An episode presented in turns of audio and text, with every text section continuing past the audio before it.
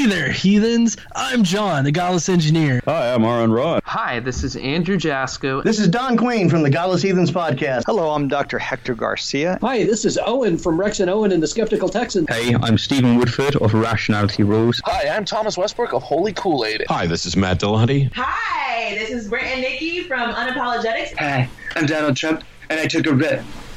Wait, which one second? I gotta put my hands up here. Yeah, just go ahead, Robert. Just go. Hi, I'm Robert Stanley of the Right to Reason podcast, and I, I took a took left, a left at, at the, the valley. valley. And we, oh, should I say it too? Oh, no, sure. I know we shouldn't have to scream that we're atheists. You know, we don't have non-astrologers and all that. But with the religious people taking over the world, I mean, we can either speak up or be pushed into a corner. I'm proud to be an atheist, a skeptic, a non-believer, an infidel, a heathen. I call it how I see it. I say it's ignorance, and you just call it faith in unsubstantiated claims. That's something to be ashamed. I'm an atheist. Coming at you from a brand new decade, this is Left of the Valley. My name is Kevin, and I found a woman crying. She lost 200 bucks. So I gave her $40 from the $200 I found earlier. That's good karma. Oh, no. Joining me as usual is a team that was kidnapped by mimes. They did unspeakable things to them. She'll remind you that if you want your child tender and mild, preheat the oven. Nancy. Well, sometimes. She's it depends on the kind of tenderizer you use. She's no theologian, but she finds it weird that Jesus' middle name is fucking. Exactly. and she looked at herself naked in the mirror and thought, I'm going to get thrown out of IKEA in a minute. Kirsten. Yeah. It's amazing how I got in there in the first place. You're not welcome to that place anymore, dear. No, I'm not. Welcome back, ladies, to a brand new decade. In a brand new studio. A brand new studio. Yeah. Yes, yes. A brand new, a bit more cramped studios, That's but okay. dedicated to We'll it. make it work. Yeah. We'll work out the kinks. So today we'll be talking to Tracie Harris of the Atheist Experience, or formerly of the Atheist Experience, and Ethan Dodge. But first, let's do a bit of chit chat. That's going to be in the second half of the show. Okay, did you guys hear the story? This is a wonderful Canadian story here. Um, there's this little kid. His name is Jacob. He's eight years old. Aw. He's a Toronto Maple Leaf fan, right? Oh, yeah. And uh, he lives in Quebec, which is odd because you know in Quebec usually you'll find either an Nordique fan or Habs fan or something like that. So, but anyway, the kid likes the Toronto Maple Leafs, right? So his dad orders a birthday cake for the kid, right? and he buy, he buys the cake and he. They, they tell him to put a stencil of the Toronto Maple Leaf logo on the cake for, for little Jacob. And he gets the cake and he doesn't really check it and brings it home. And when they open the cake, they had a Maple Leaf logo, but of Maple Leaf Foods. What? yeah. Now, now for for American listeners, if you don't know what Maple Leaf Foods is, it- it's a it's a company that basically makes uh, um, cold cuts, Below, yeah, below. bologna, that kind yeah. of stuff, right? Yeah. What would be the American equivalent? Uh, Cargill, maybe? Um, uh, I'll think of it in a minute. You know, or, or Jimmy Dean sausage. Right? It's like it's like for example, you order a cake from James Dean with James Dean the actor, and you get a, a cake that says the Jimmy Dean sausage on it or something like that. That's the mistake. So. Poor kid, you know, he, he took it with grace, and uh, the, the the great little story uh, finishes that uh, Maple Leaf Foods they, they basically apologized and they actually offered, uh, even though it was not their fault at all, Mhm. right? They basically they had nothing to do with the cake, Yeah. but they offered to also t- uh, send the kid and his father and his family, I guess, to a game. Aw. of Toronto Which Maple is so, I mean, it's brilliant marketing. It's and brilliant it's marketing. Kindness at Oh, the yeah, same like, time. that's- It Yeah. looks really, really good for them to do something. like Oh, that. So- yeah. Okay, staying with Canadian news. If I say the Avro Arrow, you guys know what I'm talking about. Nancy knows what I'm talking about. I have absolutely no idea what. the Avro Arrow. Nancy, you were on the design team for that plane, right? Well, I can't, I can't admit one way or the other. that does ring bells. Yeah. The Avro Arrow, if you talk to some of the older Canadians, is that legendary Canadian fighter jet that had a delta wing configuration that was built. Uh, they had plans. Uh, it was a, a, a plane that was way ahead of its time, and the plans were scrapped over 60 years ago. Um, well, the original blueprints have been found. And are on display at the University of Saskatchewan. Oh, that's cool. In 1959, there's a guy named Ken Barnes. Uh, he was a senior draftsman on the project for the A.V. Roe Canada, which is why they called it the Avro Arrow. And um, uh, when when the, uh, the, the the the contract or the project was canceled by Prime Minister Diefenbaker back then, and there was a lot of rumors that, that he had to cave into U.S. pressure from big companies because all of a sudden the, the Canadian this plane is is a legend in the mind of most Canadians because that plane had it gone into production might still be in use today. It was that far ahead of its time. Yeah. And it was um, um, yeah, the documents the, the, the blueprints were ordered destroyed, but he took them and he hid them in his house. Well done, sir. Oh. Yes. So the, the plane was uh, at the time the plane was able to travel twice the speed of sound. They're way ahead of its time, way ahead of its time, and it was the fastest in, in its class. Um, when the Avro rolled out, just to give you an idea, Sputnik was also launched. Wow. The reason at the time that was given for scrapping the Canadian uh, jet, although there's always been conspiracy theories and rumors that uh, the government, the Canadian government, caved to U.S.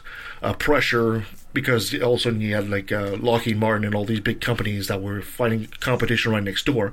Yeah. Uh, but also the reason, the official reason that was given is at the time they were starting to develop ballistic missiles, and they thought, what was the point of building fighter jets? If you're going to be launching missiles, and they thought the war was heading that way, it's just going to be missiles against missiles. Of course, history proved the opposite. Jets are still being used, but at the time they thought, why build a jet that will take so much time to go to a place like Soviet Union back then, uh, while the missile is going to reach mu- uh, is going to be much much faster. That was the quote unquote kind of official reason why the, the plane was discontinued. Uh, this was a completely Canadian effort. It was Canadian built. The engines were Canadian built. Everything was it was called a Mohawk engine. And like I said, the plane was way way way ahead of its time. And it's a it's, it's still a very sore spot for a lot of Canadians who felt that the government would just start caving in to U.S. interests. It's a So- good thing they saved the uh, the um, blueprints. It's Yeah. amazing that they weren't archived someplace. But Well, yeah, exactly. Uh, It's, it's, why would you archive something like that? Why would you order that destroyed? Is beyond me. But you know, That's why there's conspiracy theories. this, this falls exactly in the same category of saying, you know, the the, the conspiracy theory you hear. Oh, this guy built this car that was run entirely by water, and then it was bought up by GM, and then also the car disappeared. That falls into the same kind of category. There's probably a kernel of truth in there somewhere. How much of it, we'll never yeah. know. We'll never know. But anyway, all's well that ends well. Yeah, so it's kind of nice to see that these blueprints are still uh, in existence.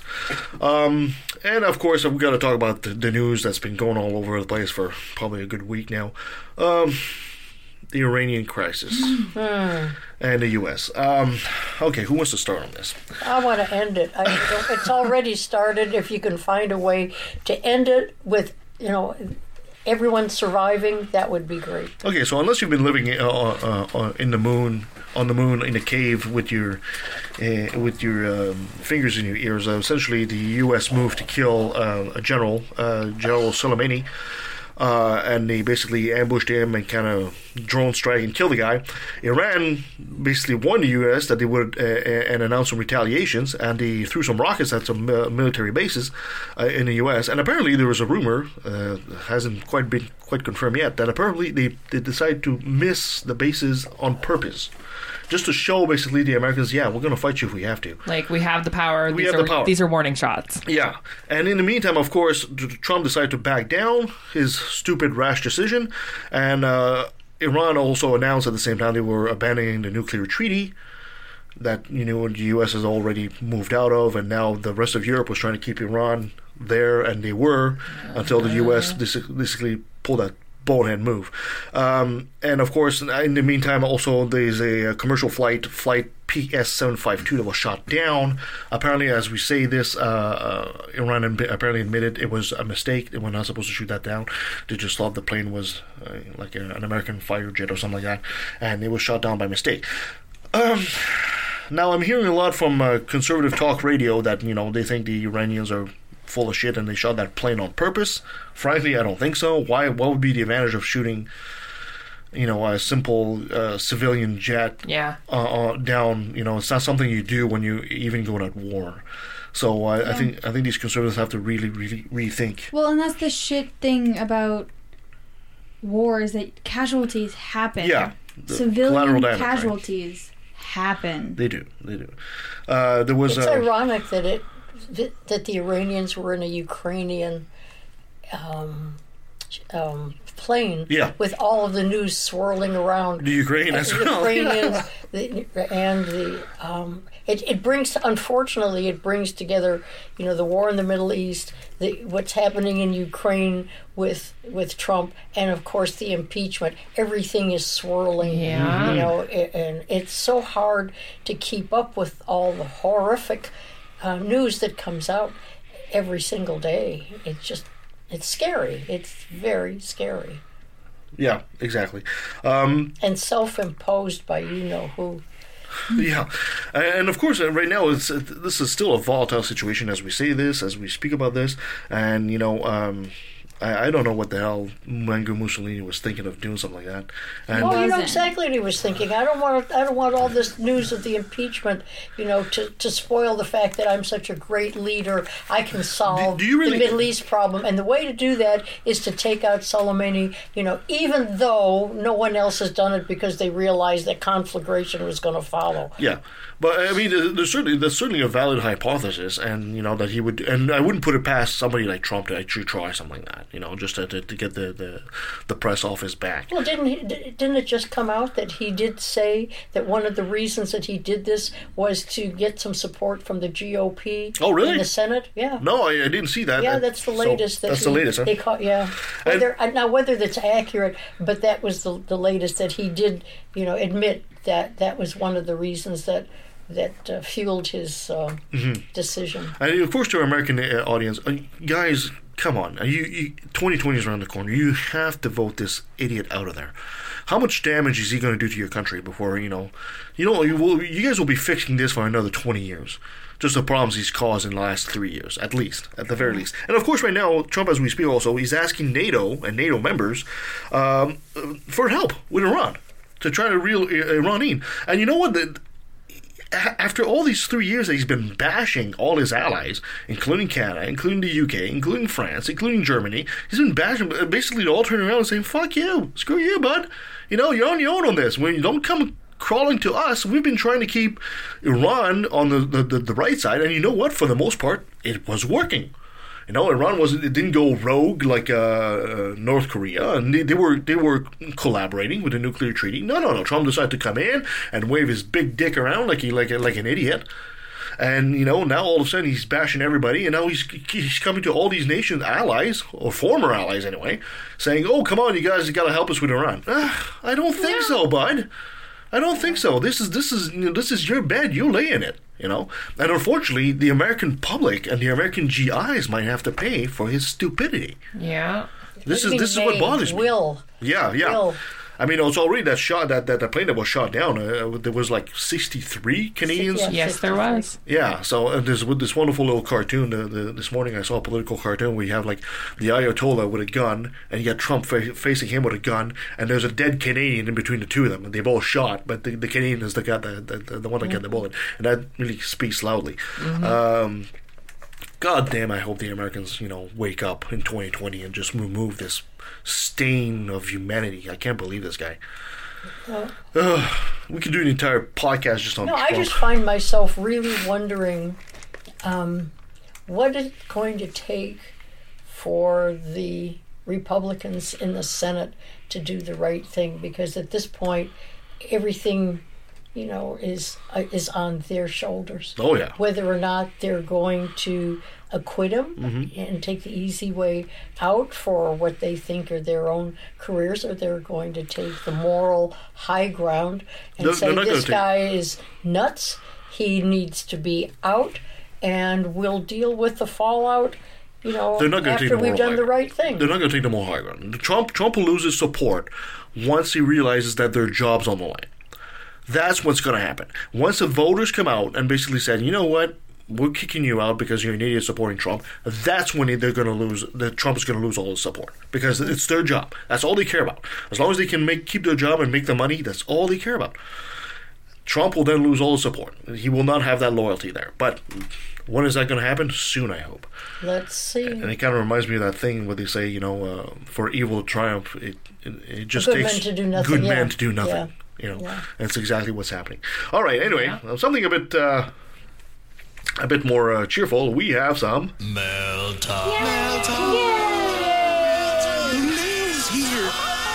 love Blue's Clues. Yeah. Well, this is just a, a little a little one from uh, our our, uh, our friend Freethinker two one five and Nelson Haha Months. Uh, good evening, Gress. Best of LETV 2019 compilation show. You did a fine job summarizing each clip as it, it, it was played. Also, a good job on finding the best part of each individual episode to use. I thought it was hilarious when you messed up and said Matt Dillahunty was the host of the Thinking Atheist. Watch out, Seth Andrews. Thanks for the shout out. And that's from our friend Freethinker two one five. Aw. So there we go. You rock. Thank you so much for that. Freethinker two one five. Okay, let's move on there. So Yeah, now what do thank we you got? for listening to that that program and letting us know how you feel. We love your mail and look forward to it. Every time you send us something, we do yay! It makes us feel loved. yeah. Okay, my dear Nancy, you got a top ten for us? Uh, okay. Okay. All right. Uh, a lot of the um, um, news, well, the, the news in the in the last week or so has been looking back to um, the top 10 of what went on in the previous decade. So, keeping with that theme, um, let's see how you guys think these uh, 10 major events of the 2010 really were major events or whether you would have picked some others. These come from history.com and um, there's no particular ranking, they're just in different categories. So, one of the major events, uh, according to history.com, in uh, the 2010s to the 2020 was Occupy Wall Street. Mm, you think yes. that was a newsworthy? Yeah, Oh, absolutely. um, Yeah. Yes. Yeah. Just slightly. Yeah, a thousand people marched through the streets of New York, uh, New York Financial District in September 2011 under Occupy Wall Street banner. And they condemned the income equality, the influence of money in politics, and called for an overhaul of what they saw as a failing financial system. So, in the past 10 years, how, how have they done? I, I don't know that's like how that Yeah. specifically is done, but it's really funny hearing with the current protest like culture that America has right now, where they get like hundreds of thousands of people. Hearing like this, there was a thousand people. It's like oh, it's so small. Yeah, yeah. I, th- I think I think the, the, the problem with the Occupy Wall Street is I think the intentions were good. I think they, they started doing it good, but then they didn't take it a step further. They didn't do they should they, They Occupy didn't Wall eat Street. the rich. Yeah, the Occupy Occupy Wall Street should have been the uh, the other side of the medal to the Tea Party, right? Uh, and that's what it should have been. It should have been kind of like almost like the crazies, because at some point you kind of need that. You, you need the crazies to come out, because at some point you know you the, you're being peaceful. You're being, but when you, how do I how do I put this? When you're being too peaceful at some point, you're just discarded to the side, not taken seriously. And this, I think this is what happened at the end at Occupy. If they had ramped up the pressure, I think they would have gone further. Yeah, well, it's interesting if you look at that and then you look at Bernie Sanders in Mhm. 2016, you can see how, you know, the, the protesting and the bringing out of the young people and income equality sort of led led the way, you know, to um, um, the, uh, the you know the, the way the, the young people turned out more in the 2016 and how they're I think they're they're much more um, motivated you know to uh, to get out and, and express their opinions and to get down and actually write to their senators and so forth. And I'm gonna I'm gonna win you on this, Nancy. Okay. You you you and I were disagreeing about who the next candidate for the the Democrats are. Okay. Right now, would you agree with me that Sanders got the best chance there? I'm, I'm not saying. Okay. moving moving right on. Um, the next one is Black Lives Matter. Yes. Oh, yes, yes, yeah. yes. Yeah. That was a powerful. It, it didn't start out powerfully, but that again, it, that was in 2013. And that started out by three black female activists Mhm. using social media, um, Black Lives Matter, in response to the acquittal of, Of George Zimmerman. That's right, who shot and killed uh, Trayvon asshole. Martin. Yeah. Over so a bag that's of how that started, and they've become much more credible and much more powerful. So that that is a. Uh, um, th- I think that is an important important event, and they're still they're still going, and they're still they're still a growing. They have a growing role in, in social media. Number three, the 2016 presidential. You know, these are more these are more U.S. Oh, of course. centric. Yeah. But um, th- there's no doubt that the 2016 was a That was a world event. that was a world event. It was world changing, wasn't it? Yeah, just fucking slightly. I, I, think, I think the 2016 election uh, had the unfortunate effect of showing us how many people within our ranks actually are full of hatred and contempt, and it's like ah, that's disgusting. Yeah, I, I wasn't least thinking we that was know that bad. now who to not talk to anymore because they're gross. yeah. I'm not sure that's the right thing to Yeah, do. I mean, this whole great "Make America Great Again," which really masked the widespread discontent among white working class voters and the white estab- the uh, Washington establishment, undocumented immigrants, everything, everything has changed. The world is upside down since 2016. Mm-hmm. So We're living in the worst timeline. yeah, moving, yeah, moving out of the U.S. and into the world a little bit. Brexit Gross. starting in 2016. People are stupid. Yeah. People are just really stupid. Yeah. How do you think that's going to turn out? Stupidly.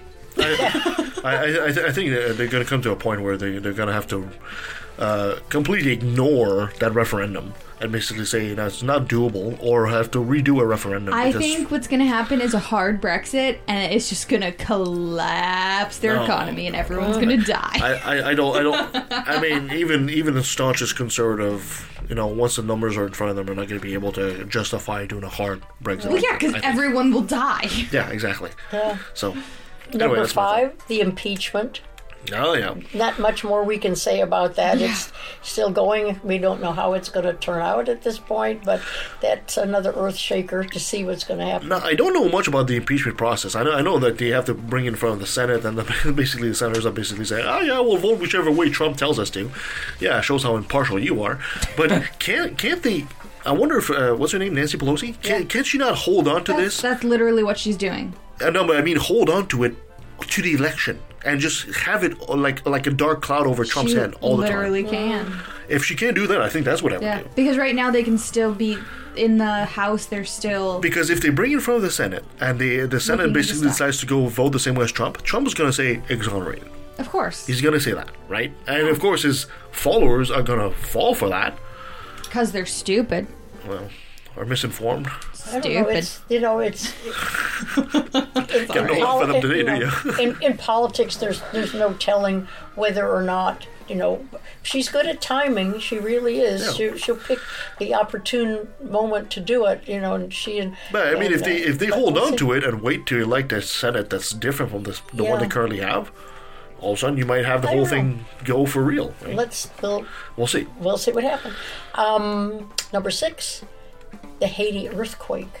That's Mm. kind of gotten buried Yes. with the other Yeah. the other news, but it was the deadliest natural disaster of the decade. It was in 2010, and it was a magnitude 7.0 earthquake.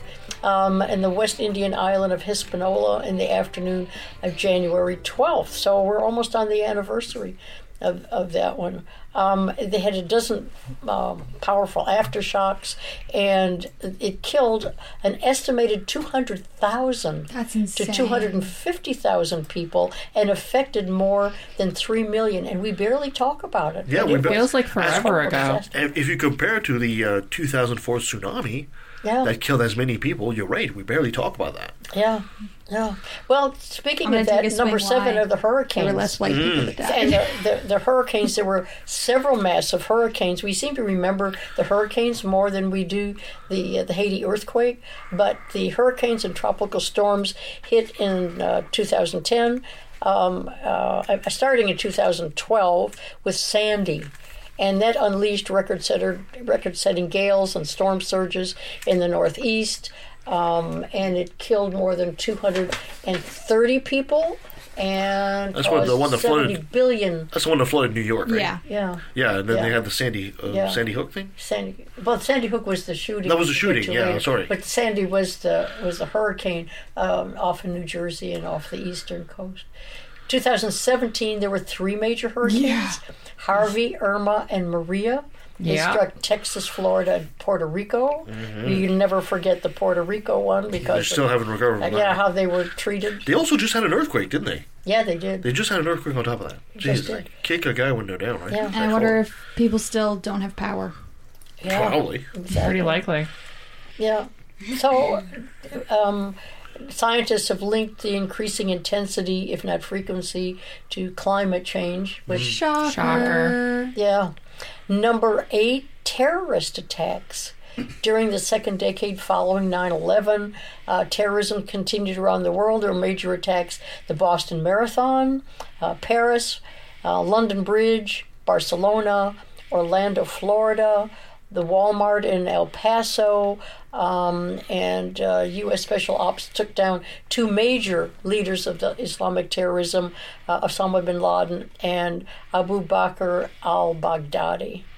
But it's Wow. still it's still prevalent. I don't see any. I don't see that it's going to stop. You know, No. or I think it's going to increase. Anybody else believe it's going to increase? Yeah. Yeah. I, I think you were getting more white dudes Yeah. shooting places up. Yeah, we are. Well, that's number nine, which is mass shootings. Oh. which they which is separate from the terror, domestic terror. Yeah. they're they're separating Yeah. the mass shootings from Why? because the mass shootings are more domestic. The, the, they, they're looking at the at the terrorist attacks as being mostly out of the Okay, country. that's fair. Yeah, and the the mass shootings, um, which just keep you know more horrifying episodes. You know, one after another. Horrible. That's San, Yeah. that's there goes Sandy Hook in Connecticut, uh, Stoneman Douglas in Parkland, Florida, and dozens of others. Almost every other week, it seems. Right. Yeah, and I think the sad part between the mass shootings and the terrorist attacks is there's enough of them to separate them yeah, greatly. yeah, yeah. It's awful. Number ten. Just so America knows, yes. school shootings is your thing. That that's a your thing. Yeah. No that's one else gets that. No. That's an American thing. Yeah, very much a you problem. yeah, yeah. That's for sure. Work your shit out, guys. Yeah. So number ten, on sort of a high note, um, advances in LGBTQ rights. Yeah. Yeah, decade saw key advances around the world, which is a good thing, with the legalization of same sex marriage in 18 countries, including Argentina, France, Great Britain, Australia, Ireland, Germany, and the U.S. via the Supreme Court, of course. Um, meanwhile, anti gay laws passed in Russia and China. Um, were not so good, and there's an ongoing battle still in the U.S. over laws preventing transgender people from using bathrooms matching their gender identity. But generally, it's been it's more of a positive. So those are the ten, and there are some honorable mentions with the uh, new generation of British royals, uh, with the uh, Prince George and. And Princess Charlotte, and also um, Prince Harry, and what's her what's her name? Meghan. Meghan. Megan, yeah. And the Me Too movement, uh, the Chicago Cubs won the World Series, and um, the rise of Simone Biles, the the tra- the uh, talented gymnast who won four gold medals. Those are sort of honorable mentions. I would totally Anyway, put the Me Too movement above the Wall Street, whatever that was. Wall Street. Um, The yeah, the the a March- march by march, a yeah. by a thousand people. Yeah. I'm like, what the fuck? Why isn't the Me Too movement above that? That's bullshit. yeah, yeah. Well, I guess they're both in their in their own way, you know. Yeah, but the Me Too movement Me is Too movement, way yeah. more yeah, pivotally pivotally changing of the Yeah. whole Western society, Yeah. and not even just Western society, the world, because you get people in China. There's Yeah, the Me Too movement's there too. Yeah, they put Me Too movement down um, as one of Sexist number thirteen, rather than up in the the uh, top ten.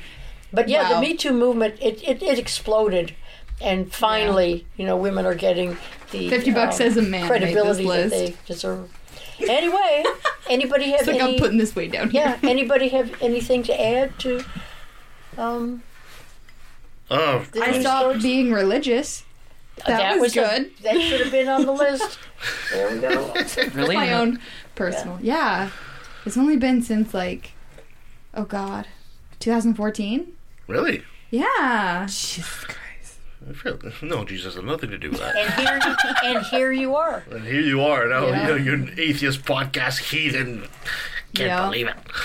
All right. Well, thank you so much, my dear Nancy. That was great.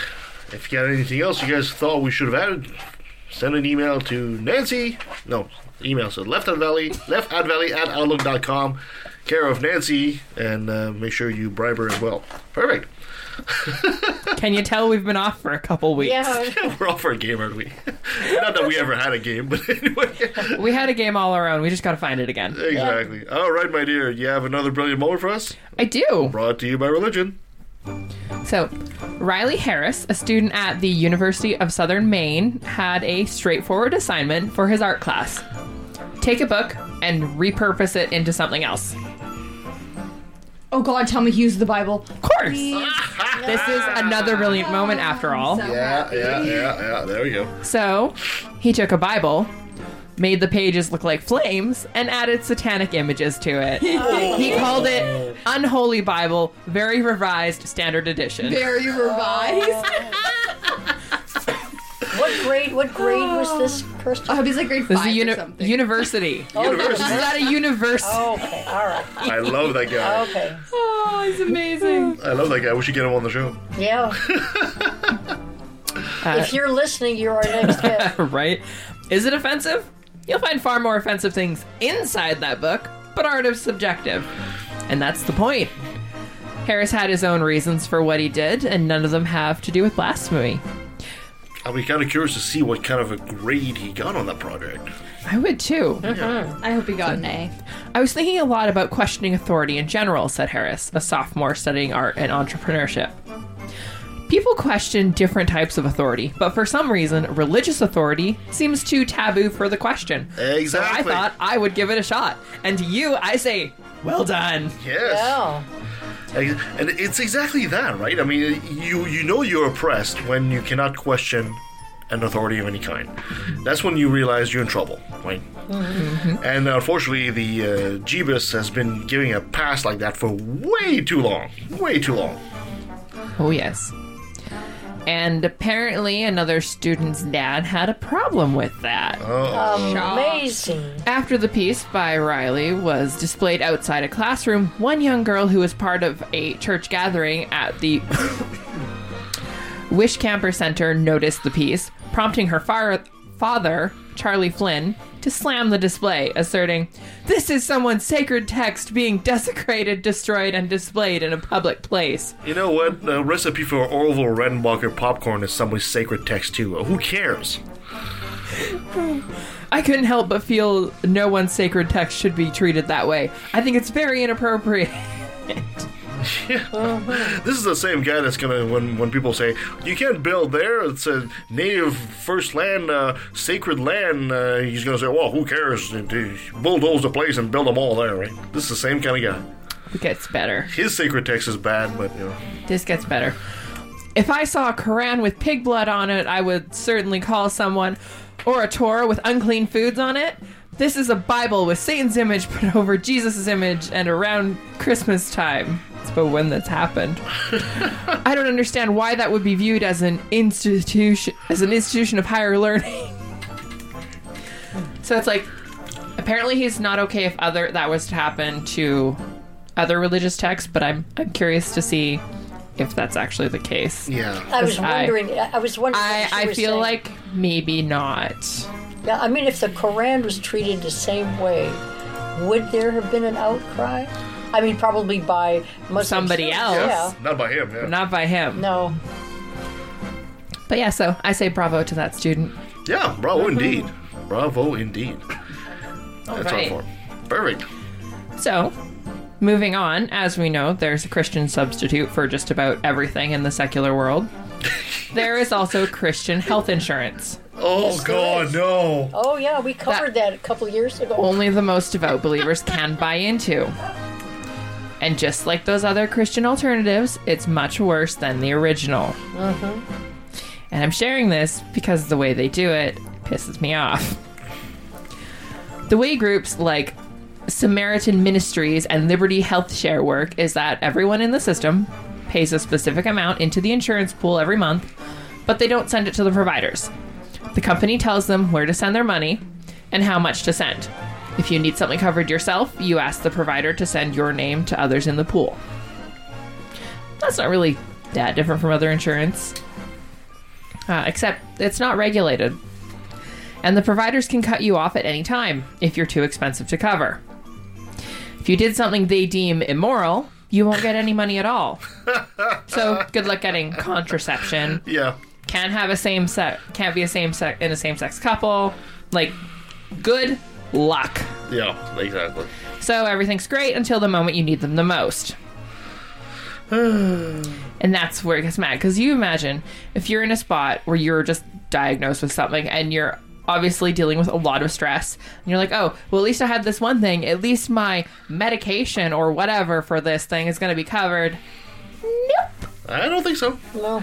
You did something very immoral. You sinned, and that's reason to stop payment. Yeah. It also to show that they only worship money. That's the true worship, the true God. Yeah. And it's like, guys, There are a couple of pretty big providers, Christian providers, though, in, in the field. I, I- I think the reason that, if I can remember when we, we covered that a couple of years ago, um, the reason it was springing up was because if people didn't get insurance uh, uh, on the Obama plan, they were um, penalized, they were taxed, and so this was a way of avoiding their being penalized, and it it, it um, qualified under under the Okay. insurance. So that was why it, it sprung up. All right, well, let's take a quick break, and when we come back, we'll have Ethan Dodge and Tracie Harris. So stay with us. What's up, heathens? I'm the Godless Engineer, and it would be great if you could join me on my YouTube channel. Over there, we post videos every day. On Mondays, we normally post a response video of some kind. Tuesdays, we post our daily Bible podcast that I record with KC. Wednesdays, we read comments. Thursdays and Fridays is conspiracy theory and flat earth stuff. And we have a new segment that runs Tuesdays, Wednesdays, and Thursdays that is Today I Learned from KC. Hi, y'all. So please join us over on the YouTube channel Godless Engineer, where we always stand up and use our voice. Attention, fellow atheist podcast listeners. We are the Godless Heathens Podcast. Here's the details with no fine print. You got new episodes available every other Sunday. Sunday, Sunday, Sunday. There's three of us, just like the Holy Trinity. I'm Don. I'm Jeff. And I'm Jerry. Coming to you from a spare bedroom in exurban Atlanta. Where we'll examine the crossroads of politics and religion, but from the secular perspective. Sometimes we get heavy, sometimes we get deep. And no one is above reproach or mockery, especially each other. It's more of what you want and less of what you don't. So open your hearts and minds to the Godless Heathens in your podcast rotation. And you just might learn something too.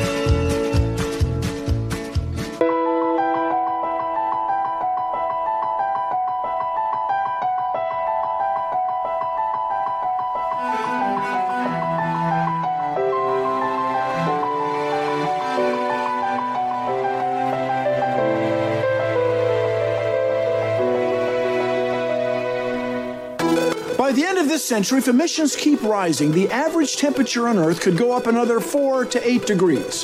What I'm saying is the planet's on fucking fire. There are a lot of things we could do to put it out. Are any of them free? No, of course not. Nothing's free, you idiots. Grow the fuck up. You're not children anymore. I didn't mind explaining photosynthesis to you when you were 12, but you're adults now, and this is an actual crisis. Got it?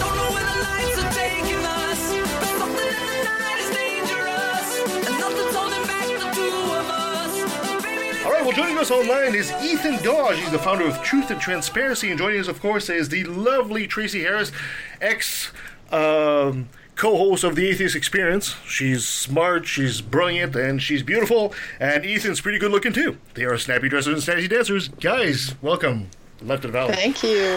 Thanks for having us. that's uh, by far the most. Uh, I, I think that's my favorite intro I've ever had. So thank you. Ah, there we go. Everybody on the show turns out to be a snappy dresser and snazzy dancer at some point. Uh, I, my, guess my wife my wife makes fun of me because for me wearing jeans is dressing up. So thank you.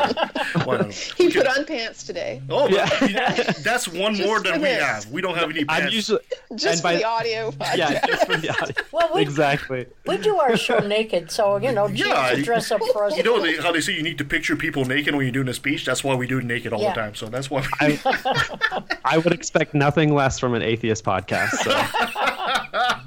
Good one. All right. So, um, maybe maybe for our audience that might not be familiar with uh, Ethan and Tracie, uh, maybe you guys would be so kind to give us a quick bio of each one of you. Let's start with Ethan. Yeah, so um, my name is Ethan Gregory Dodge. I was uh, born and raised Mormon. Um, left the Mormon Church about oh, about four years ago, I think. Um, it's been it, it seems like it was so long ago, but really it, it's not that long ago. But anyway, um, and since uh, then, I founded I co-founded a website called Mormon Leaks um, with uh, with Ryan McKnight and um, we had some success. It, it, the site was exactly what it sounds like. We were putting out leaks uh, of confidential information from the Mormon Church, and we we were able to expose some corruption there. And we actually expanded to a website called Faith Leaks, um, and we were doing the same thing, expose some corruption within the Jehovah's Witnesses. Um, and then in 2019, about a year ago, uh, we we ditched both those names, Mormon Leaks and Faith Leaks, uh, in in favor of the Truth and Transparency Foundation, which was always the name of our nonprofit organization that accepted. Tax deductible donations on behalf of those two projects. But the difference now is rather than just putting documents out there and acting as sources for other journalists, we ha- we have now become the journalists ourselves, and we are an investigative nonprofit newsroom dedicated to um, promoting transparency within religious institutions. Fantastic. And Tracie. Yeah, so I was mainly known in the atheist community for my role with the atheist community of Austin, for which I served as a board director and also officer, um, and hosted and co hosted a few of the shows over there um, Atheist Experience and also Godless Bitches. And that's where I actually came across Ethan. He was invited on as a guest and talked to us about one of the lawsuits that they were involved in where uh, one of the groups they were trying to expose was suing them to try and keep the documents from being publicized. And so Ethan was kind of going through this whole story about the intricacies of this lawsuit, which ended up, you know, it could have been a very dry story listening to the legalese of, you know, these things, but it was actually super interesting for me to hear all of the sort of clever tricks and twists that these the religious group was using to try and squelch this document from coming out get this information from coming out like doing everything it could and pulling out all the stops to try and think of any excuse to to stop you know almost like someone's tax returns were going to be released and they would do anything to stop them right just uh, you know and so i found it super interesting and I thought that the project sounded very interesting, and uh, I thought Ethan did a really good job of explaining what was happening, and also a really good job of um, understanding what they had to do in order to kind of counter all of these weird, you know, blocks that were being put up. Um, and I didn't really think that much about it uh, afterwards until Ethan got in touch with me again and said they were starting this push to try and um, go a little bigger with this thing and do a little bit more with it. And I was immediately interested. Obviously, it's a it's a very cool effort, and it's something that I think is has a lot of value, has a lot of potential, and I would like to see them succeed. And that's kind of why we're promoting as hard as we are right now. It's why I reached out to you and said, "Hey, would you help us with this?" Because we really need to get the word out. We need to get the word out insofar as promoting donations, but also exposure. If people would like to go and visit the uh, truthandtransparency.org website and just see um, what they've got going on there. If they, if you find it interesting, if you think it's good work, if you think it's worth supporting, feel free to donate. If you don't have money to donate, but you still think it's worth supporting, feel free to, you know, share it out with people. Um, I definitely, will, we appreciate all of the help that we can get, and we really appreciate you having us on today to talk about it. Well, you might regret that in a few minutes. No, no, we'll, we'll certainly do all the, all we can do, and uh, of course, we'll, you guys will be sending us the links that we'll put in the notes of the show for for the audience to follow as well. Uh, let me play devil's advocate here for half a second. And why why is it that you two are against capitalism? I mean, why why are you bashing these poor churches that are not making any money? Oh God. no, I'm kidding. Of course. Um, we uh, so uh, on. I, I mean, on that note, I, I'd like to. I'm sure you saw the Washington Post break a story that supposedly the Mormon Church is sitting on over hundred billion dollars in the U.S. stock market. I did. And uh, that that story was extremely interesting, and actually, um, we kind of got scooped on it. We were um, working on that exact same story. However, we um, in 2018 we released public documentation uh, that definitively tied 32 billion dollars to the Mormon Church in the U.S. stock market, um, whereas this this report from the Washington Post is solely relying on the word of a whistleblower, which isn't a bad thing. That's not what I'm saying. They just there's just not nearly as much substantiated documentation as we have provided in our 32 billion dollar leak, and um, I, but anyway, you're th- that's why I said that you're uninformed because the, these churches are making a shit ton of money. Um, and uh, the, the Mormon Church, uh, especially, has a very interesting history.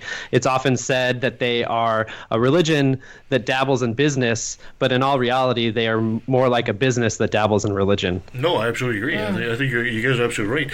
Uh, you know, there, there, was an interesting uh, fact that came out uh, several years ago saying that, the, according to the uh, WHO, it would cost between 30 and 50 billion dollars a year to eradicate hunger worldwide. And the same the, the, the, the, same stat basically shows that in the U.S. it's close between 70 and 80 billion dollars a year that is sent to churches that basically disappears in mm-hmm. in church records. Uh, when you hear a number like that, and knowing that the U.S. is five percent of the world population, that's an astounding number. Oh yeah. yeah it, it, basically it basically shows that you know the, the reason poverty exists today is not because we can't eradicate it; it's because we don't want to. Yeah, one hundred percent. I I agree. Um, and yeah, and to, I, well, I would just like to say, I mean, to me, that's one of the more egregious things here, right? It's mm-hmm. it's just like part of the reason for the tax deductible. I mean, for the you know for the tax breaks for these um, churches and religious institutions is the assumption that they're doing public good. Mm-hmm. And so when they are very, I guess, groups that are isolated, like you know the Mormon Church, where you have a group where it's sort of more of an in group thing. Like the churches where I used to attend, we didn't do any public service. We were very, very insular. It was all about the people that attended the church. We didn't do outreach. We didn't do homeless work. We didn't do anything like that. Mm-hmm. Um, and yet, whatever money was coming in is tax deductible because of service to the community that we weren't really doing.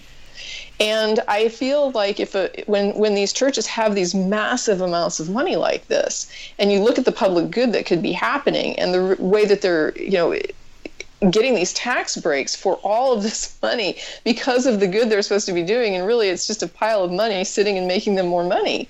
They hmm. could be doing so much good with this, um, and they are supposed to be doing so much good with this. Is I think the thing that's really bothersome to me. Well, how did they explain um, that that pile of cash that they're sitting on that obviously is adding to their wealth but isn't going anywhere? How, how do they explain? It's because it's guarded by a dragon. Yeah. You see the Lord of the Rings there, Smaug is a dragon that's sitting on yeah. a big pile at the Vatican. Gotcha. And at the Mormon church as well. Yeah, yeah no, no it was a Mormon church money. Oh, yeah, of course, yeah. sorry. They have another dragon too. Yeah. Oh, okay. but did, did they explain did they explain why they're sitting on it rather than it's going to, you know, to um, any public good or uh, whatever it is. Well, I'm going to stop talking. I mean, yeah. have they even admitted to it? Yeah. Yeah, yeah, yeah. They I they mean, came out with a they came out with a press statement the next day, um, recognizing and essentially they were saying that they yes they do invest in the stock market. They didn't they didn't recognize and, and admit to that yes we have that much money in the stock market. Um, however, they, they basically said we have the right to reserve the uh, money for reserves for the future for as a rainy day fund, right? Which hundred billion dollars is quite the rainy day fund. It's quite rainy, yeah. It's nuclear weapons. And, and, it, well, and to be to be fair. Well, I don't know if it, this is to be fair, but the Washington Post article wasn't that far off when it said that they're I think they use the word hoarding or something like that that for the second coming of Christ, right? Because they, they believe they very much believe in Armageddon and and that the and that there are go- times are going to get really really bad right before Jesus comes back, right? And so they're and that's just Mormon and Christian doctrine in, in general. And that's uh, I I I I- the church has not recognized that that is exactly why they have it. However, if you ask any Mormon on the streets, uh, that's likely what how they're going to rebuttal your, your yeah, and I guess argument. uh, for me again though, it's just this question of uh, do we want to consider that public good? Like, oh, we're Right. going to protect people during Armageddon. I mean, Right. is that really why we're giving tax breaks Right. to help Well, it's like- people What is after the rapture? What is money Yeah. going to do during Armageddon? The, the market cr- would crash. The money be worthless. What would, what would Think money of all the do? good we will be doing. Yeah. Yeah. Well, it's I mean it's kind of like uh, I mean similar to climate change, right? Like all these Christians are saying, well, we don't need to worry about climate change because Jesus is going to come before the world blows up, right? Not that the world's going to, you know, what I mean. Right, But right. and and it, and it's it effectively like they're killing all of us, right? I mean that's that's a hyperbole. I recognize what I just said, but how uh, it's it's very similar to that situation. They're hoarding all this money, saying that they're doing public good. Which, by the way, the Mormon Church has only ever admitted to doing about forty million dollars of humanitarian aid Mm. over the course of ten years. Where they're sitting on a hundred billion dollars, Well, are- Right. is there any wild. evidence that the leadership is using that for their own benefit in any way? So the the hundred billion that, that that was disclosed is solely in the stock market. It does Oh, not, um, according to the whistleblower, right? It does not i- include their real estate, which is probably, Yes. at, Yeah. I, I mean, at least in the U.S. alone, that they are the single largest landowner in the state of Florida, right? Um, and they own they own property all over the world. They have over 160 temples, which are at least 10 to 50 million dollars a piece, if not more, right? Um, and uh, as far as the Mormon leaders uh, getting, the Mormon leaders are compensated very, very nicely. In fact, we were the first organization to publish anything that concretely point, uh, pointed to this fact.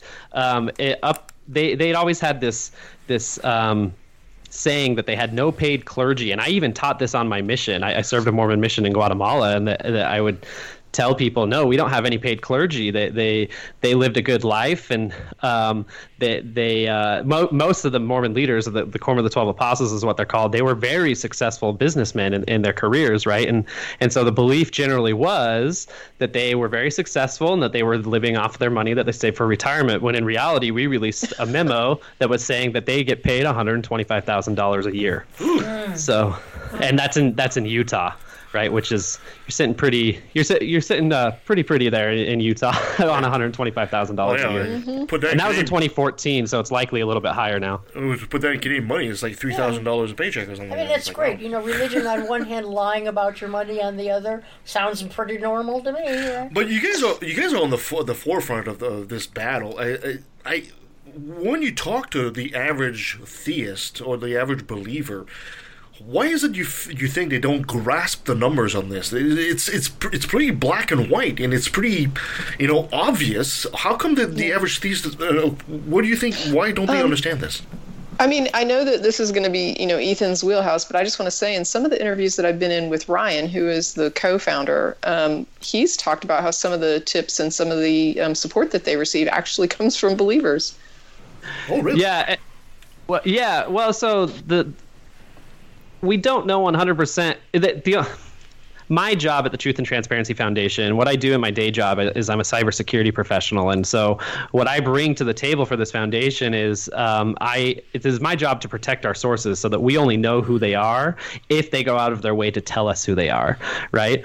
Um, and so sometimes we know, sometimes we do not know, and yeah, I mean it's perfectly reasonable to say that at least some of our sources have been members, um, have Okay, it, just to be clear, I wasn't necessarily saying your sources. Um, he was just saying that a lot of support that you get, like people who pay attention to your site and say that Yeah. they like the work that you're doing, um, are in in these religions where they believe that their religion should be policed. Yeah, they shouldn't be abusing, you know, funds and things like that. Yeah, and I think it's uh, I think that's something that uh, people and I, I, I- I loop myself in here because I if you Google me online you'll see that I uh, also consider myself an atheist. But I, I think the secular community tends uh, to just lump all theists in one one basket sometimes when really it, especially within mormonism there is quite the spectrum of belief right i have many many many believing member uh, believing friends um, who, yeah, 100% support us. Um, uh, they are the minority, uh, but there is quite the spectrum there on uh, in terms of belief, and those that are uh, kind of more towards the I don't know, have a better bullshit ometer than uh, than others uh, tend to support us. Yeah. I I think you could probably think of it in terms of, you know, when we saw all of the um, child molestation coming out of the Catholic Church and how some Mhm. Catholics left the church and Yep. some of them recognized the problem. They stayed in the church, but they still wanted the church to be held accountable. Um, other people defended the church, but, you know, you had this range and this spectrum of Catholics and how they chose to address it. But there were definitely Catholics who remained in the church who still felt that the church should be held to account. Wow. Now- now, Exactly. E- Ethan, you said you were a cybersecurity expert.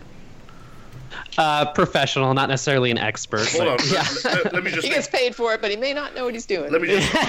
no, he's he's very. I'm sure he's great at what he does. Let me just make. it, I let ju- me just make it's, a note it's- here. The thing is, uh, let me let me preface why I don't like the word expert. Is just software is, and computers and systems are so intricate that it is very hard to say that I. And cybersecurity is just such a broad field that I don't feel comfortable saying I'm an expert. Maybe little niche, niches within that field, yes, but not the whole field in general. I'm just. I'm just Yeah. making. I'm just making a note for myself here. Uh, delete porn. okay, perfect. Now, No cookies. uh, do you guys feel that you know what we're seeing there is? It seems to me like very almost symptomatic of the same kind of thing we see in politics in the U.S. The average Joe out there that you know is. Um, for a victim, I guess, but still will go and defend people that are taking advantage of him or her. Do you think that this is uh, just an American phenomenon, or do you think this is a worldwide thing? I know it's not just in the U.S. because I have friends in other countries where they're observing the same thing. So I know it isn't just happening here, where people vote against their own best interests in some cases. Um, I think there's something. If, my personal opinion is that there's something weird going on, and that's just my many years on the planet of seeing political cycles. I've never seen anything quite like this um, during my lifetime in the U.S.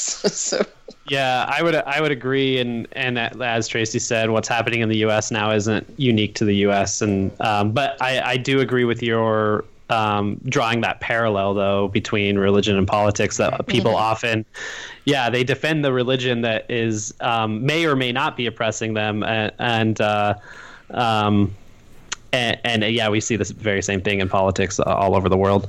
I, I've got, uh, you know, as a Canadian, sometimes I get a bit frustrated with what goes on in the States because we, as a Canadian, we, we find a lot of Americans are very America-centric. You know, they know what goes on in the U.S., they don't know anything else about what goes on outside the U.S.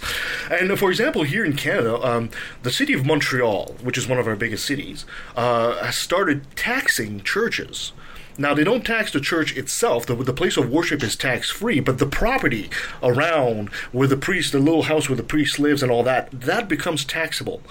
Uh, and yet, I don't see this idea taking root in the states. It's almost like they're blind to, to this idea. A- another thing that happened too is that in the same province in Quebec, they decide to essentially enforce secularism for the employees of the state. In other words, as an employee of the government, during work hours, you can do that whatever you want when you're you're free. Uh, but during the work hours, you're not allowed to wear your little yakama or your cross or your Star of David or your hijab or whatever. And I, I and yet I'm seeing a backlash against this kind of thinking. So what do you guys think needs to happen?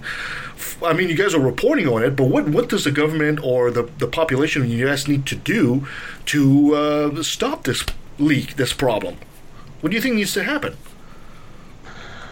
Ugh. That's a big question. Yeah. How much time you got? Yeah, I mean, I don't know about um, in Canada if it's there, but there's a really good documentary on Netflix called The Family where they Oh, talk a little bit about um, the influence of Christian dominionism and conservatism in our political system and how integrated it has become.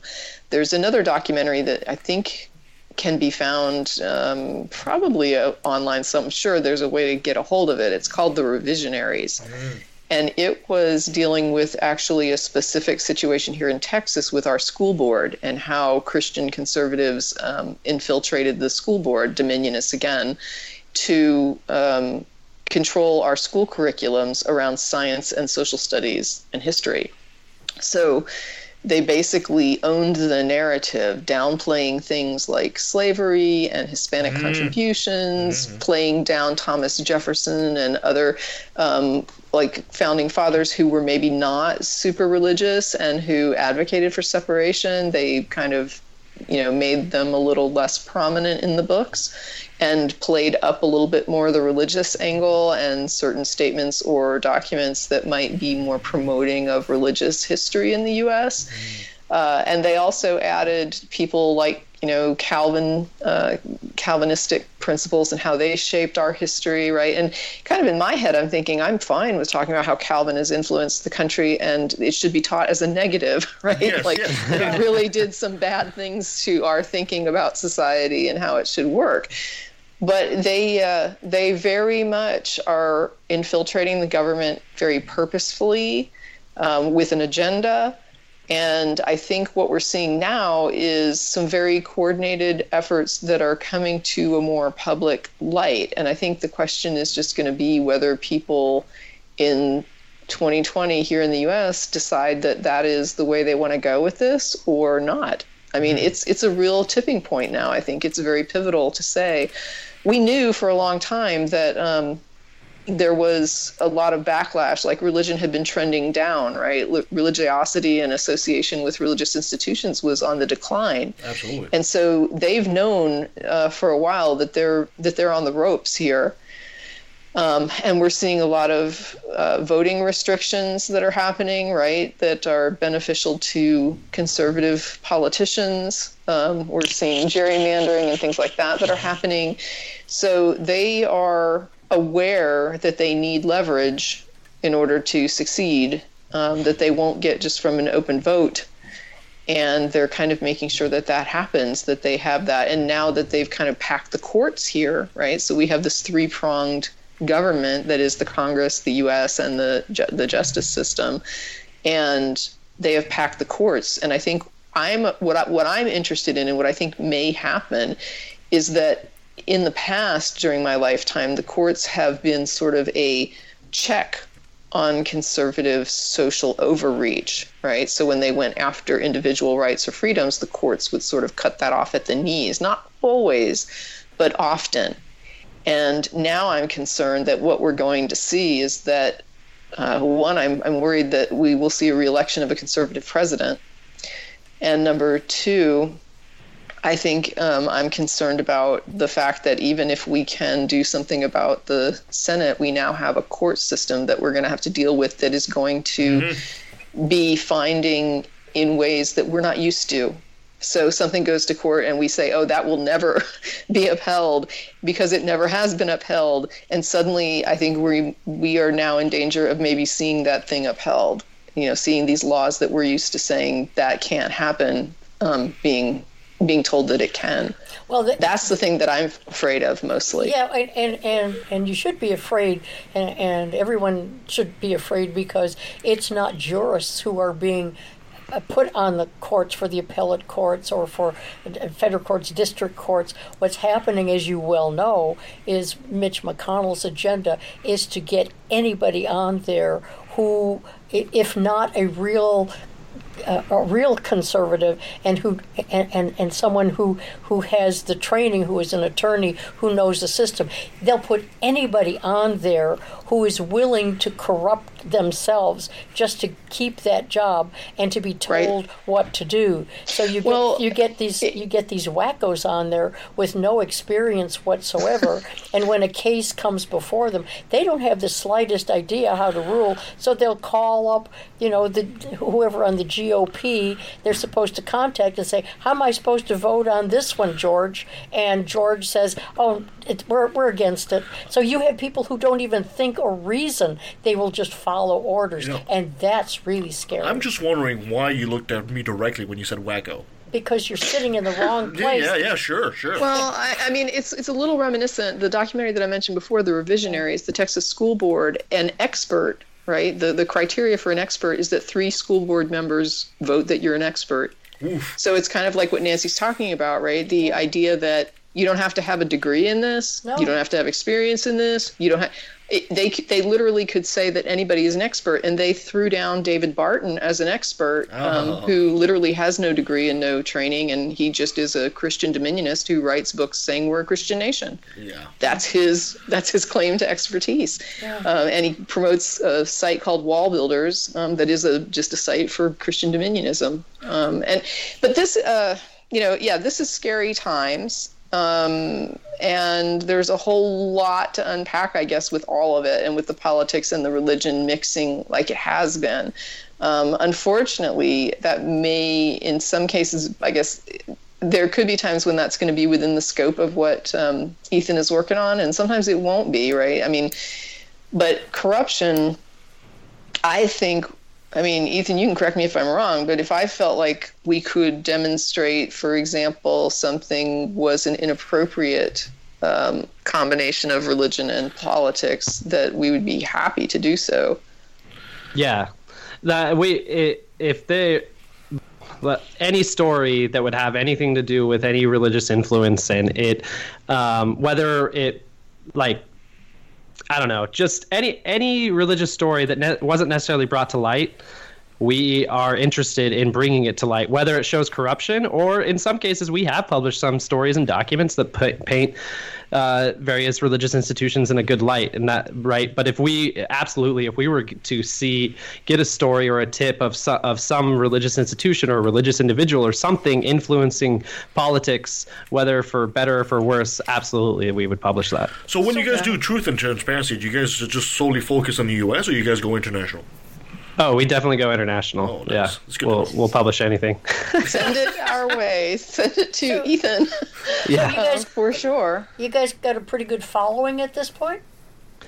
Yeah, so the majority of our following are is within the Mormon and Jehovah's Witnesses community. Um, and when I say Jehovah's Witness community, I mean the ex Jehovah's Witness because they, they they're they're much more insular than the Mormon community. Um, but uh, and then and then I mean we do have a good amount of uh, followers within the uh, atheist and secular communities. We were at AACon last year, um, get meeting people and um, and whatnot. So yeah, we have a decent following. But the um, are we we're ready to it, up until now we've been doing this for three years now. We launched in December of 2016, and up until now it's largely just been Ryan and myself, right? We've had we've had some volunteers that we consult with um, and, and and help us out and whatnot, but we are now trying to ramp this up and like I, I, exactly what Tracie was just saying about re- the religious influence in, in politics in the U.S. and just the U.S. in general. I do think that over time uh, things are going to get better as the, as younger generations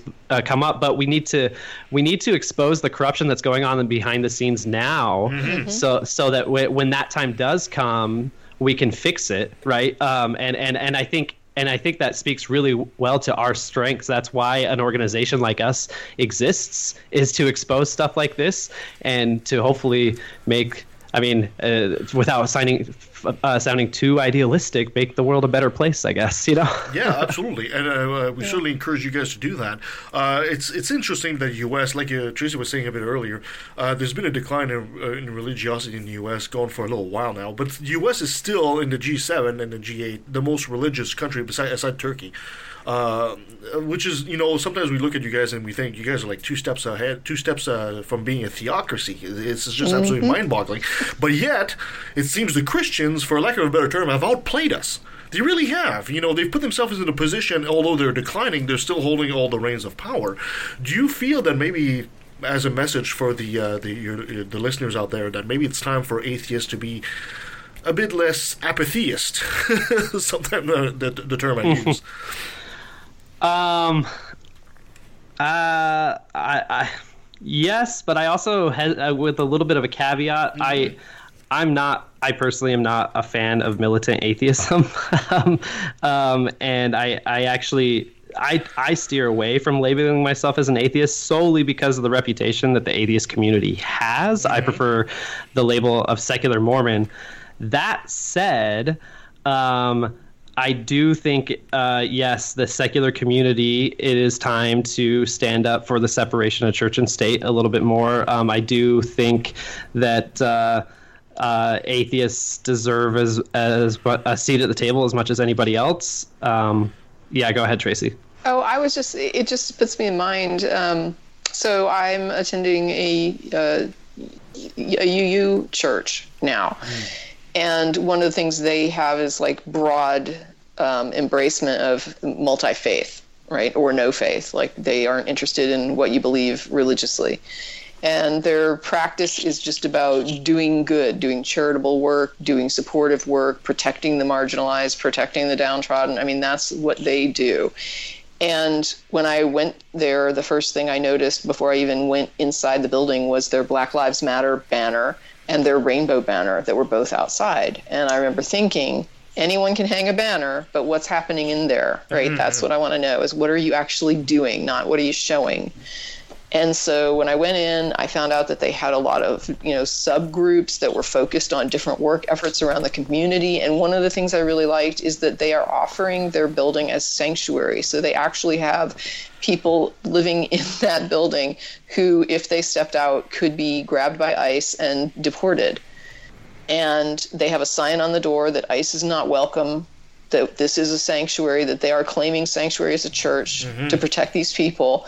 And I look at that and I say, I think for myself, when I think about what I want the country to be, I'm my mind is way more broad than atheist, right? I mean, I'm thinking in terms of I don't care what you believe. If you're willing to help me help that person, that's what matters to me. Yeah, humanist. One hundred percent. Or, or just you know, just plain old compassionate. You know, I mean, just the idea that you will not let somebody go back to a dangerous situation because that's just not morally correct. Mm. Yeah, it's and I, I need I need to be surrounded by people that share those those goals. And I think that what I like about the UU is this idea that you can have all of these people with all these different faith traditions behind them, and none of them think their faith tradition should be what is navigating what we're doing. Mm. Like all of them are just like this is the right thing to do.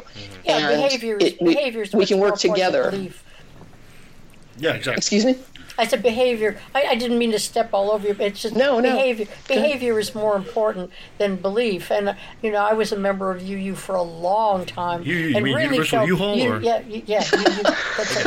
yeah. And um, They're all over I was very comfortable there, and for many years, and raised my children, you know, as Unitarian Universalists. So, um, and and they they've always been at the forefront of doing the right thing, the compassionate Yeah. thing, the kind thing for for humanity. N- not because they're doing it because you're you're Christian or you're Jewish or you're whatever, Yep. but because you're a human being and deserve to be treated equally. Yeah, yeah. Yeah. Yep. I also hear they one have- hundred percent. I also hear they have padded pews. Way better than Yeah, the old because- Catholic ones. yeah, it's very comfortable. Yeah. yeah. No, the but the but the reality is, I've met some atheists that I wouldn't want to live in their America. Mm, yeah. Yeah. Yes. Exactly. Exactly. Tracie, Ethan, thank you so much for joining us today on the show. I really appreciate that. Uh, but the mic Thank is all you. yours. Go ahead, be shameless, promote yourself. If people want to find out more about what, what you guys are doing here, where can they find you?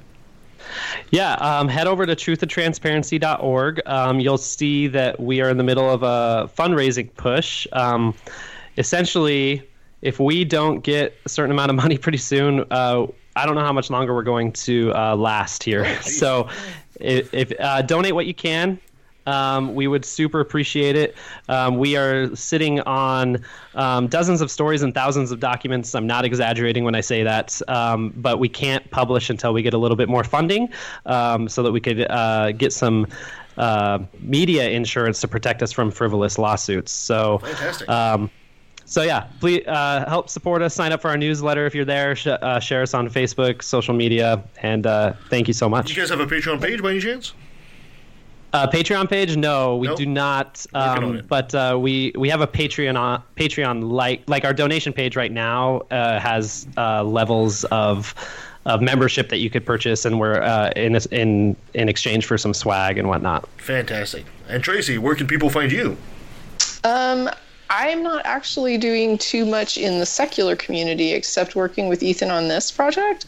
Um, I do have a little blog that I'm doing that's called At Home in My Head that's hosted on WordPress, but it's mostly personal stuff. So if somebody's interested in just sort of, you know, what's going on there, that's fine. They're welcome to come and just hang out, but uh, it won't be like the atheist atheist Tracie. So I don't want anybody to be disappointed. It's mostly just personal and for fun. Perfect. Before I That's let the best. That's the best kind.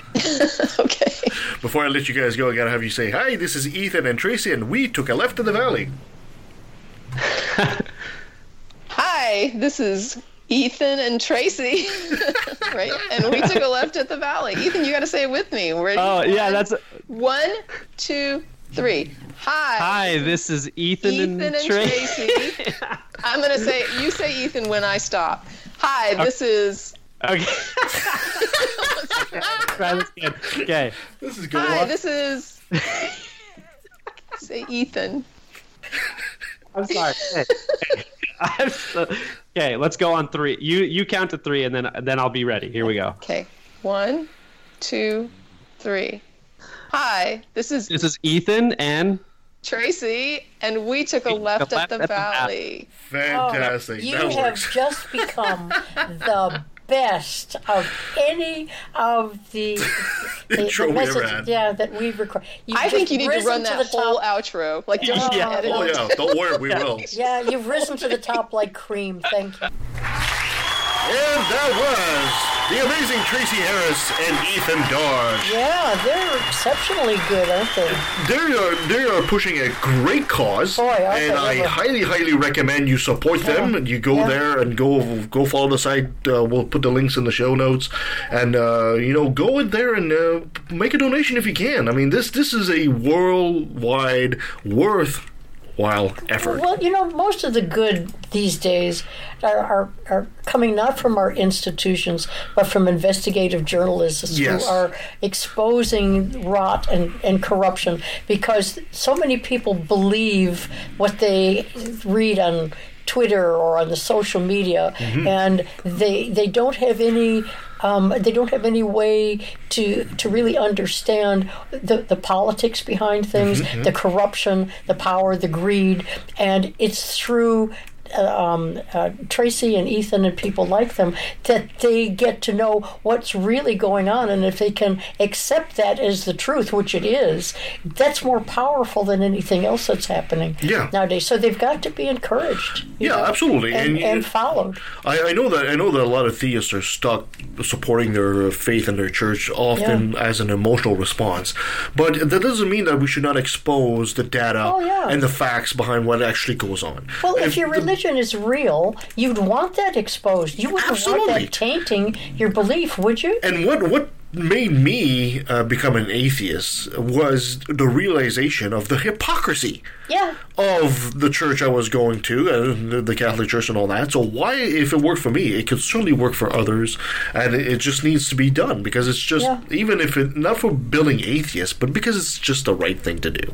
Yeah, exactly. Perfect. Exactly. Thank you so much for joining us on the show, and appreciate that. And thank you for Tracie Harris and Ethan Dodge for joining us. You can follow us at leftatthevalley.com. You can follow us on Facebook, on Twitter at LETV Podcast. Send us an email at leftatvalley at outlook.com. You can become a patron. Go to Patreon slash LETV and help us uh, grow the show. Give us a five star review where you find us. It helps us and helps others find the show as well. Perfect. Coming up. What are we got coming up, my Nancy? Next oh, week. I don't know. Somebody interesting, I know. That's right. We'll be talking to Randolph Richardson. He's the uh, the the head of Canadian Atheists. Oh. That's going to be interesting. Yeah. And we'll be talking to uh, uh, Janice Selbie. Remember we had a show a couple weeks ago with uh, Dr. Darrel Ray about religious trauma? Sure. She's also into that. She's the one that kind Oh. of helped the, do the whole conference. We'll have uh, Jason Hennerfield from Sensibly Speaking, and we'll also have uh, Chris Shelton talking about Scientology. A lot of interesting topics from people who we don't know that well, but we'll get to know who they are, what their causes are, and Exactly. learn something new. Fabulous. We'll have some great things coming on the pipe as per usual. You bet. A new decade. Hmm? A new decade that started on the right foot, I hope. A new decade, a new studio, a new cat on my lap. The li- life is good. Yes, and the dog is on my foot snoring. oh, God. Poodle. You kill me. All right. Thank you so much, guys. Until next time. History denies evolution, hates science, promotes mystery. I'd rather see the truth in the basket, my own ignorance. All right, so I'm going to join on a different system. So let me log out of here, and then I'm going to join a different system. Sounds good. Okay. All right, now that she's gone, we can bash her. Yeah. I'm trying to be gone. How do I get gone? I'm just going to close Skype on here. Appar- apparently and then, we're- then now you can start bashing. Apparently, we're just not good enough for her. She needs a different computer. Oh, that that woman's going to come back with a vengeance now. Why? I wouldn't want to mess with Tracie. She's way smarter than me, so I'm not gonna mess with her. We started out so nicely with Ethan, and now I see it. I say it's ignorance, and you just call it faith and unsubstantiated claims. That's something to be ashamed. I'm an atheist. Atheist, atheist. I'm an atheist. Atheist, atheist. I'm an atheist. Atheist, atheist. I'm an atheist. Atheist, atheist. Now let me take a sec. Don't mean it so hateful, but I swear to God, unintended, I find it disgraceful.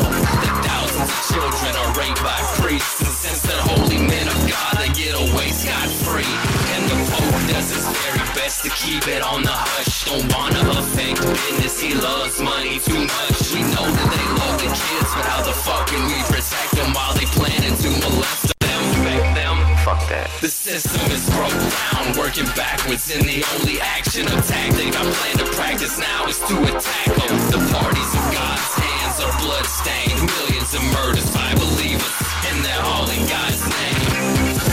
Take a sec, don't mean to sound so hateful, but I swear to God, unintended, I find it disgraceful that many atheists are told to be quiet. You're not alone, speak your mind, time to let it be known. I'm proud to be an atheist, a skeptic, a non-believer,